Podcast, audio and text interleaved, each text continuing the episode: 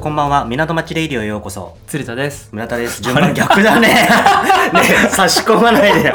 まだ、あの名乗ったからね、この番組は、荒沢になって生まれ故郷の横浜に帰ってきた二人が、アルコールを片手に浜談義や趣味の話に花を咲かせるレイディオです。願いします。はい、今回は中華街の話をね、前回からシリーズで引き続きやっていきたいと思います。はいということで、つも今回のお酒は何ですか今回はう、んチンタオプレミアムです。おー、プレミアムの7、通常のね、チンタオのワンランク上のチンタオゴールドとかゴールドって書いてあるよ。ビールなんですけど、ちょっと僕も初めて飲むんで、乾杯しますか。ちょっとラグジュアリー感があるね。ね。おい、じゃあ乾じ杯。ゃあ乾杯。うーん。これなんか、飲みやすいなって今思ったけど、チンタオビールもともと飲みやすいか。飲みやすいんだけど、うんチンタオビールよりも、さらに水みたいな、飲みやすいかもしれないね。うん。なんか、水のようだわ。なんか特段癖を感じない。本当に。うん。これがプレミアムですかなんか色が50円ぐらい高いんだよね50円とかぐらい高くなって水に近くなってる。なんかちょっと面白い、うん。モルツからさプレミアムモルツになるとコクが増すんだけどそうんの逆パターンみたいな、ね、なんかこうどっしり感っ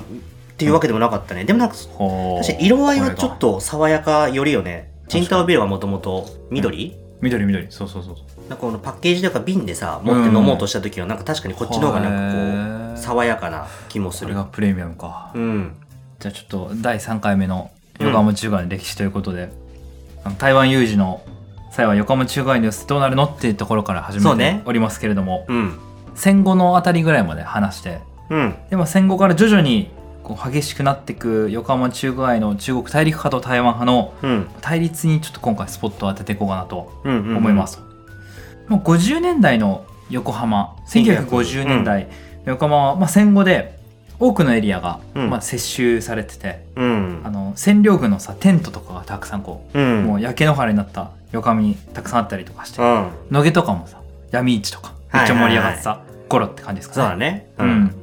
でえ学校事件っていう学校事件。 1952年に、うん。まあ、南京町うん。横浜中華街ね、うでん起こったまあ事件について話そうと思いますと戦後からもう7年とか、そんぐらいのそうだね時期だ。うんそうだね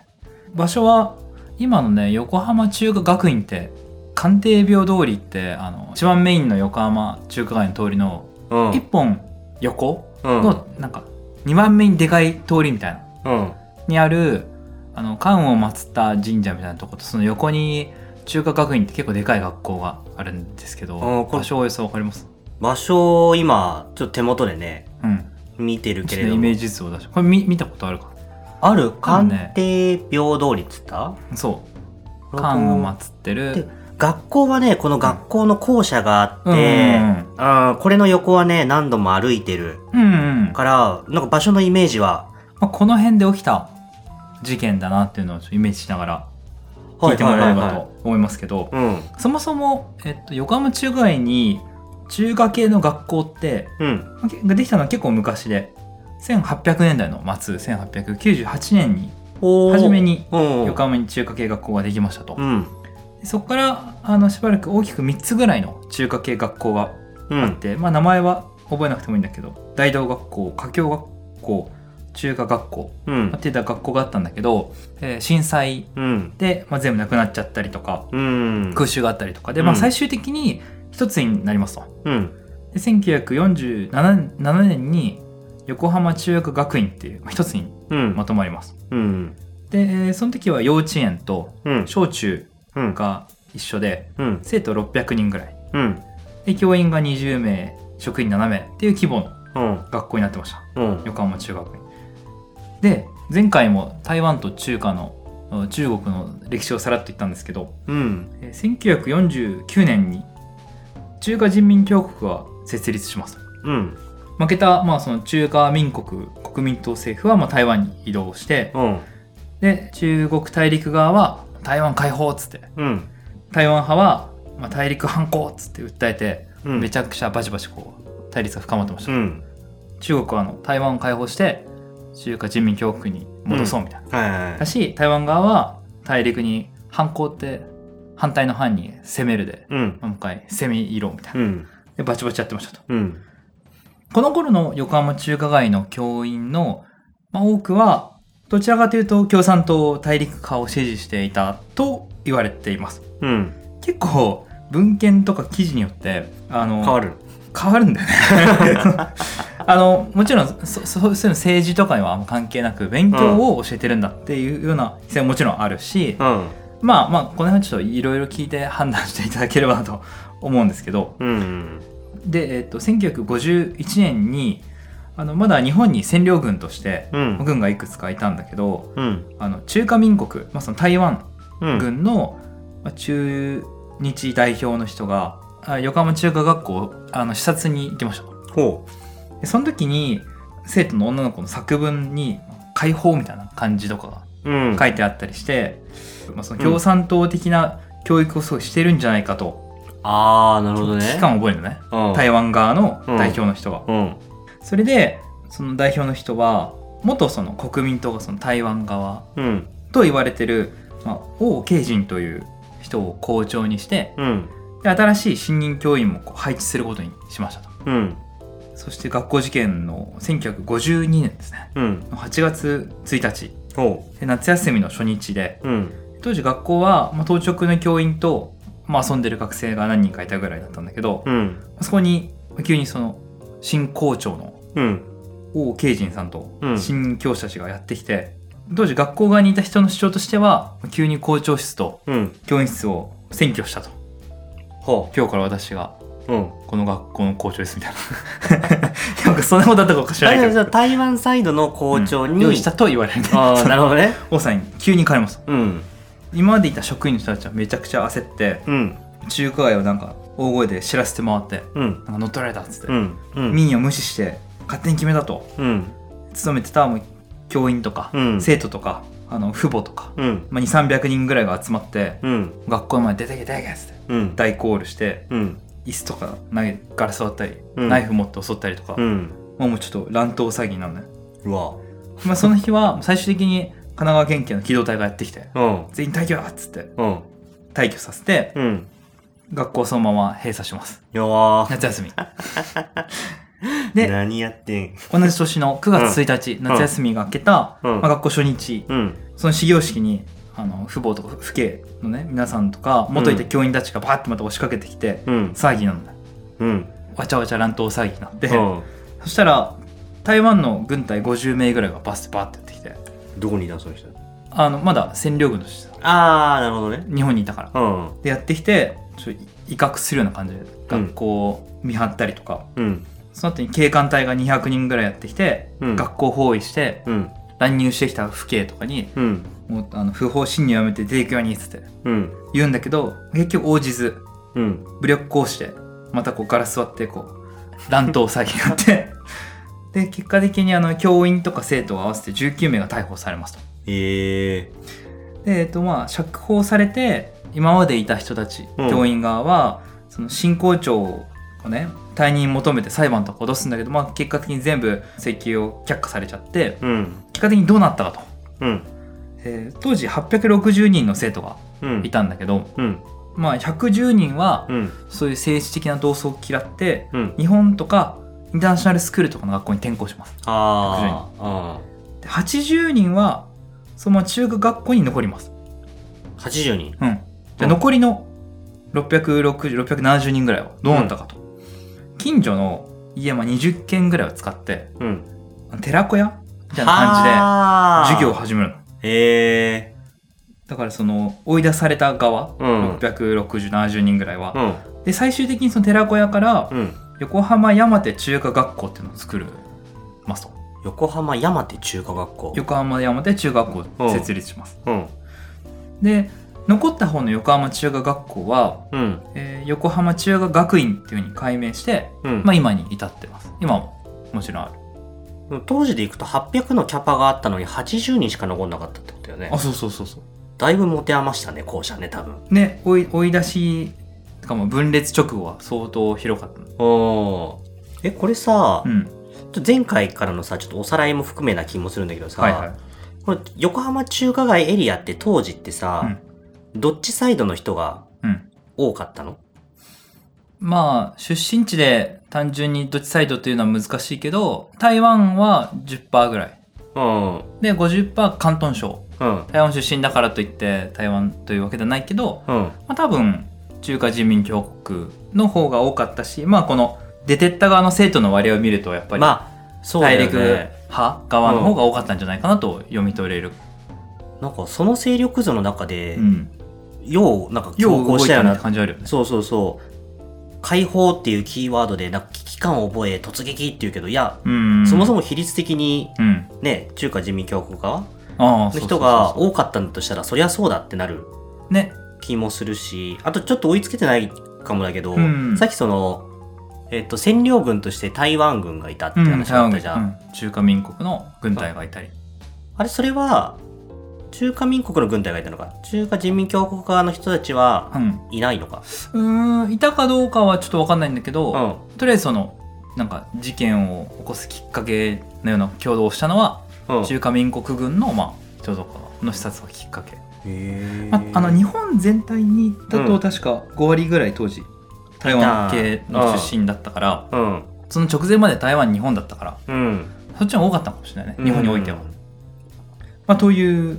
感じでですねうん中華学校は横浜中華学院になるしで追い出された、うんえー横浜山手中華学校はうんえー最終的に2010年に移転して今は石川町駅のすぐ横にありますおー石川町の中華街出口側のねうんうん方の駅出たところねすぐ餃子の王将の向かいぐらいにあそこに今ありますだはいはい駅近だねからまあもちろん単純に考えちゃいけないけど、うん要は台湾派が横浜中華学院だしうん大陸派が横浜山手中華学校うんみたいな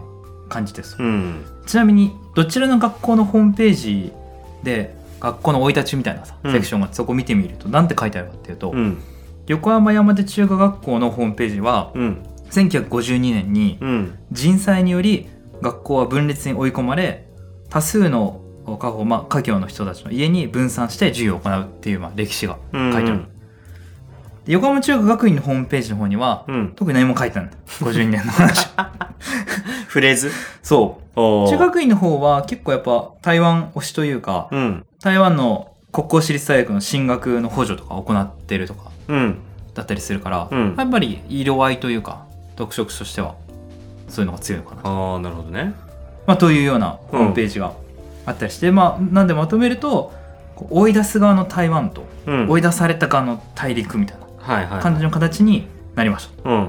で結果、えー中華街内の大陸化、うん台湾派の対立もどんどん深まってうんあの昔からあった華僑の華僑人同士の組合うん横浜華僑総会っていう、へえまあ、みんなで外国に住む中国人同士で助け合おうみたいなねその組合も分裂するのえ2つのうん横浜華僑総会っていうのができるのあそれぞれ別でそう最終的に同じ名前なんだけど今どっちもんか漢字だけはちょっと違うっていう これややこしいけどうん大陸か台湾派のうん横浜中華華僑総会ができるの、それぞれできてるんだうへん、今もありますえそうでちなみにちょっと補足でその小学校時代にうん東京の台湾系中学校と、うんあと横浜山手中華学校の両方に通ったことがある人の体験談がちょっとあったんでうんあの在日華僑のナショナリズムに関する考察っていう論文からの引用なんですけどおーどんな学校様子だったかっていうのをちょっと紹介すると、うんえー小学1年から小学5年まで学んだ台湾系の東京中華学校ではうん校舎に掲げられた英雄の肖像画は孫文と介石だったうん国語の教科書には、えー共産教費、まああの、共産主義を歌う、まあ、ゲリラみたいな、うんうんなんだけど共産ゲリラに、まあ、刺し殺されている農民の体からこう血が流れてる絵みたいなのうんがありました、うんところが小学6年生で横浜山手中学校に転校するとうん事態はまるで逆転したうん校舎に掲げられた大きな肖像画は毛沢東と劉少奇うん劉少奇もまあ政治家、うん毛沢東のナンバー2と言われてた人ねであって国語の教科書には農民を視察している国民党の絵があった というぐらいまあうん全然違う真逆体験談があります、うんやうんっぱそんくらい変わってくるかまあそりゃそうよねそうだねそうという感じで、うんえーまあ、50年1950年代60年代対立がどんどんバチバチに深まってうんであの中華街のそのメインストリーうト、ん横浜中華大通りとかだと台湾解放」っつってうん若者たちがうん毛沢東語録とか旗持って中国のデモとかしててうんで台湾支持者側も台湾あじゃ大陸反抗っ つってめちゃくちゃこうデモうんに戦ったりしてうん住んでる親たちはもう今日はちょっとデモだからうん子供たち早く帰りなさいみたいなおーなるほどねやったりとか普段友達とかなんだけど外で会ったらあー知らんぷりしなきゃいけないみたいなえそうなのそう塾とかうんだとまあ一緒に遊ぶんだけどうんあの外だと誰見てるか分かんないからえなんか同じあんスまイりこうミングスクー挨拶もでルきない通ってるみたいなさそうそうなんて水泳中は別に一緒に話すけどうん外出た時はもうちょっと知らない人のふりみたいなへえしないとまあいけなかったりとかうん特に1966年頃うんの、えー中華人民共和国の方で文化大革命って結構またれこれも歴史的なイベントなんだけどそういうのがあった時にうん中華街でも学生運動がめちゃくちゃ盛んになってうん店のガラス割ったりうんシャッターの鍵穴に接着剤流し込んだよ 落書きシューとかスプレーめっちゃ やったり大荒れしますうん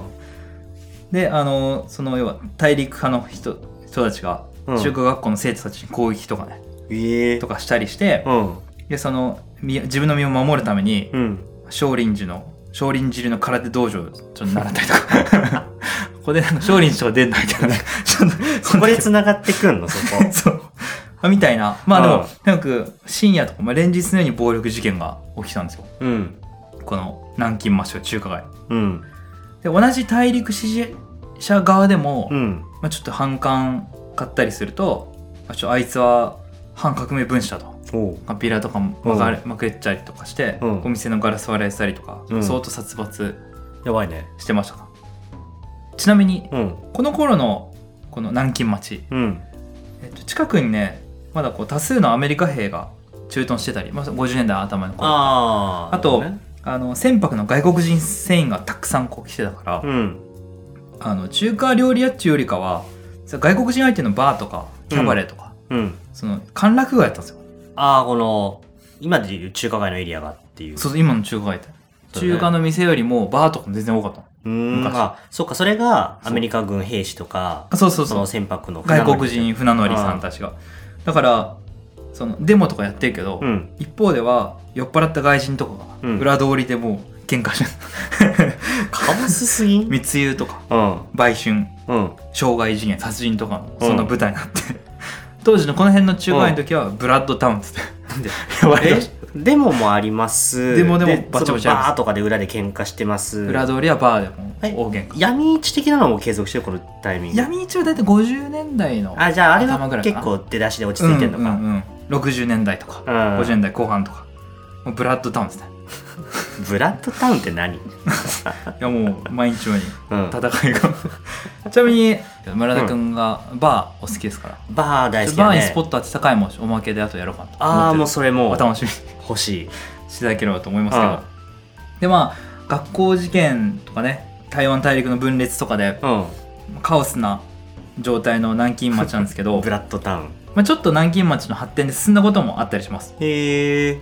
横浜あー中華街大通りの入り口にあるさ、うんでかいパイローと呼ばれるでかい門あるよね中華街って書かれたさ中華街って書かれてるやつってあの赤いもあんのすき家の隣門今もう10個ぐらいめっちゃあるんだけどあああまあいろいろなとこあるかのいわゆるメインストリートの入り口にある一番でかい門ああじゃあすき家から入ってあの加賀さ町ら警に行って察の斜めのあそこのところかそうそうそうそう一番目立つというか、はいはいはいはいはいあれができたりしますああれね、まあ、前輪門って言うんだけうど、んあの良い隣の門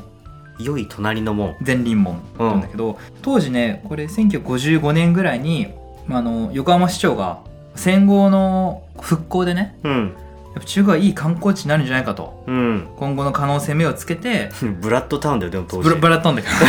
ブラッとんだけど目つけ たのここ盛り上がるんじゃないかとあ活気あるなー どの活気って感じだけど そうでもう最初のあの門を建てるのうんそれまでなかったのあのもう今はもうたくさんあるけどそうねあそっか当時はしょっぱななもんだったんだ、あれがあれあるとめっちゃさ中華街っぽいじゃん、ぽい僕らから感じからするとうん当時なくてそういうのなかったんだそううーんで初めての塔がパイローってのが言うんだけど、うまあ、ん立ちますと。うんで、えーまあ、門には「中華街」っていう文字と、うん今ももちろんあるけどその裏には新人前輪っていう文字が新書いてま人す前輪新人は親しいうん仁は仁義の仁にうん良き隣で、まず新人前輪っていうう、んまああの中国の昔の言葉で思いやりを持って隣の家とか隣の国と仲良くしましょうという、ほうまああなたの親愛なる隣人みたいな スパイダーマン的な スパイダーマン的なスパイダーマンを意識したの当時いやいやスパイダーマンのまあ後で生まれた当然あったよね当然あったよね 中国の古語ですからあ新人前輪という文字が今ももちろん書いてありますあうんあそうなんだうんあの中華街の門の裏見るとへえ見に行こうかなで横浜中華街大陸台湾派の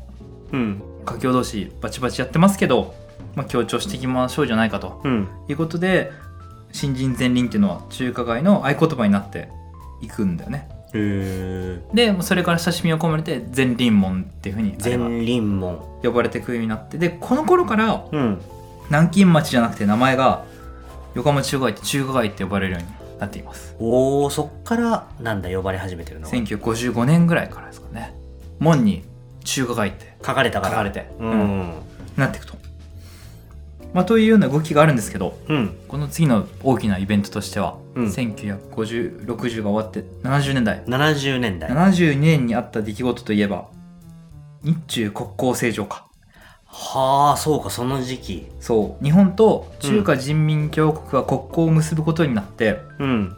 つまりえー台湾との国交をやめると